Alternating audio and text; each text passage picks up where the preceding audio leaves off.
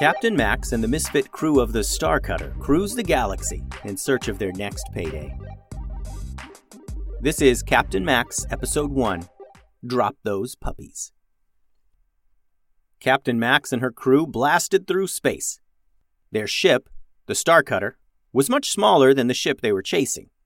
They had tracked this ship for nearly two weeks. The captain of this warship was suspected of stealing puppies from Miss Griswold in Sector 9. Miss Griswold, who also happens to be Captain Max's piano teacher, hired Max to retrieve her sweet little puppies from this evil thief. Closing speed, number one, yelled Max, who rarely used her inside voice. Number one, an advanced robot sitting at a computer station nearby, tapped his computer screen to increase the ship's speed. Max looked up at the view screen where the large battleship they followed was trying to escape. Sir, we are getting a call from the ship. Would you like me to answer? asked number one. Put it on the screen, said Captain Max, standing tall in the middle of the deck. Well, as tall as a ten year old ship's captain could stand. Projected before the crew was an image of the battleship captain. He was sitting in his captain's chair, his fancy coat covered in medals. His skin was greenish, and his face was kind of like a frog. This wasn't any species Max was familiar with. I'm Captain Goob, said the creature in a slimy, grumbly voice. I demand to know why you're closing on my ship. I, I demand to speak with your captain. You are speaking with the captain. I'm Captain Max of the Star Cutter, and I'm going to ask you a few questions, yelled Max. Before Max could continue, Captain Goob began laughing loudly. Stop wasting my time, little girl. Reach me on comms when you find a real grown up captain. Captain Goob hung up and the screen went dark. Captain Goob appears to be a member of the Grabibian army from subsector 7. His species is generally. began number one.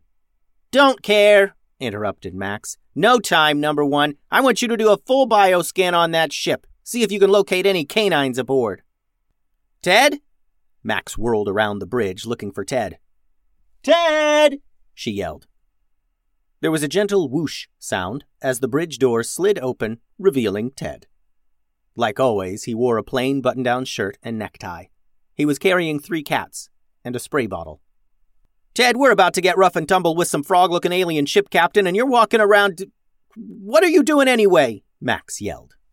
Oh, yeah, well, I, I was spritzing the peace lilies that I've got lined up along the main corridor, Ted began.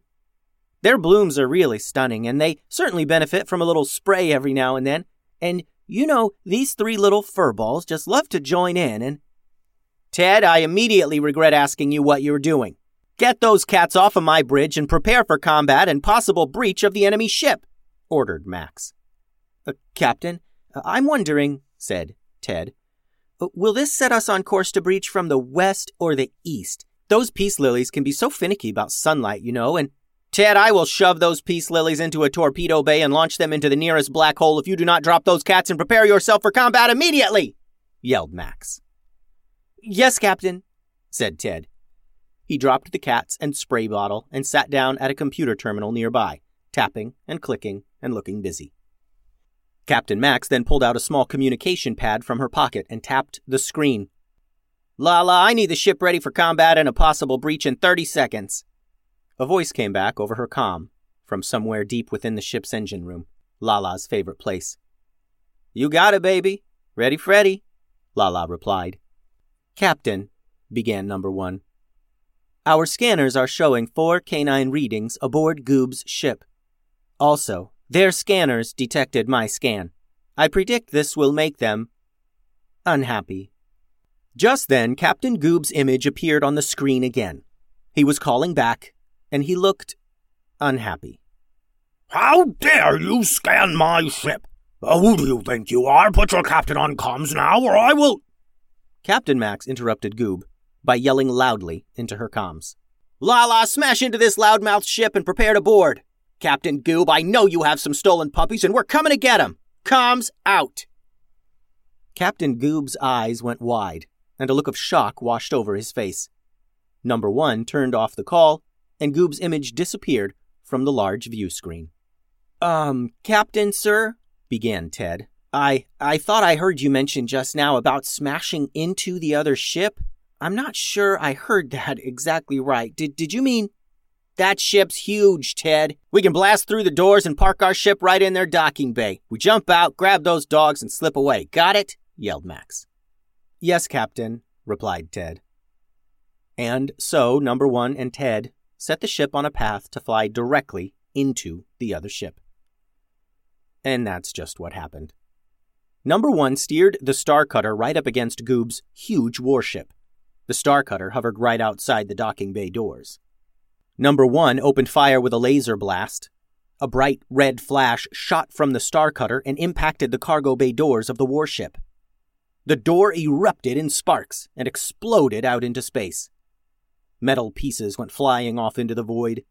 Captain Max's ship flew right into the opening it just made. The landing legs deployed, and a ramp dropped down from the Star Cutter. Max, Number One, and Ted ran down the ramp and were met with a hail of laser blasts. A few of the green skinned frog faced creatures took aim at them from a nearby doorway. Max and her crew found cover behind their ship's landing gear and began to return fire. Max yelled into her comms, Lala, send out two through five. We're pinned down here. Lala, still on the ship, tapped on her pocket computer. A signal was sent to four robots kept in storage on the Star Cutter. The robots' eyes lit up and they powered on. Number one was a highly advanced robot. He was stronger than most humans and as smart as any computer. Captain Max had four other, more basic robots to help out around the ship. They were pretty good at blasting things. In moments, these four robots exited Max's ship, stomping down the landing ramp, each one with a large red number painted on its chest two, three, four, and five. Each robot held a laser blaster, and they fearlessly marched down the exit ramp, blasting away at the enemy. The frog soldiers retreated down a hallway. Max and her crew followed. Number one, you remember where those puppies were from your scans? You lead the way, ordered Captain Max. Yes, Captain. Number one's powerful robot legs pumped as he ran through the ship, and everyone else struggled to catch up with him. After running down a few long hallways, they approached a door. Number one pointed and said, The prior readings indicated that the canine hostages are in this room. Stand back! yelled Max. She lifted her laser blasters, ready to shoot the door down, when Ted walked between her and the door. Oh, par- pardon me, Captain. I, I, I know how you love shooting holes through your problems, but you could hit one of the dogs by shooting the door down. Perhaps if I simply. Ted reached out and touched a green button on the keypad near the door. The button lit up, and the door slid open with a gentle whoosh. Oh, well, I guess that works too, said Max. Thanks, Ted. Ted was too excited to respond, though, as he rushed into the room and gathered up all four puppies into his arms. They were excited to have company and began licking his face and barking. Oh, yes, who's a good boy? Who's a good boy? You are? Yes, you are. You're such a good little boy. Do you want to come onto our ship? And we'll get you sweet little. Ted! Yelled Max. Stop talking like that! Just then, they heard blaster fire coming from out in the hallway. They looked out into the hall just in time to see one of their guard bots, number two, fall to the ground, smoking and sparking. Max gritted her teeth and narrowed her eyes. She clutched a laser blaster in each hand and launched herself out into the hallway. Her blasters lit up, aiming down the hall at Goob's men. I'll put holes in every one of you! Nobody drops my guard bots! Nobody! Yelled Max. The slimy green Grabibians retreated. But before anyone could take a breath, a loud growl echoed through the halls of the ship. Max! General Goob bellowed, and they heard his stomping footsteps as he barreled their way. Max looked back into the puppy room. Ted, number one, let's go now! Ted holstered his weapon and carried all four dogs. Number one held his blaster in one hand and carried the busted up number two robot over his other shoulder. Max and her crew ran back toward their ship. Behind them erupted a volley of laser fire. Red lasers zipped past their heads and burned holes into the walls of the hallway. Max turned and saw General Goob himself holding the biggest laser gun she'd ever seen, and it was spitting out lasers fast as lightning. Go, go, go! Yelled Max. She turned around and began running backwards so she could return fire with her two blasters. They turned a corner and were out of Goob's sight, but he was running and yelling after them, furious that they had boarded his ship and stolen back those puppies. The crew rushed through the halls of the ship as fast as they could. They reached the docking bay and Max yelled into her comms, Lala, we're coming in hot. Let's get out of here. Just as they made it up the ramp and back onto their ship, Goob came around the corner with his laser cannon ripping. Lala had the ship turned around, powered up the thrusters, and rocketed them all back out into space. The crew made it back to the bridge. Number one dropped the smoking robot onto the floor and sat at his navigation computer. Hyperspace, number one, quick! yelled Max, out of breath.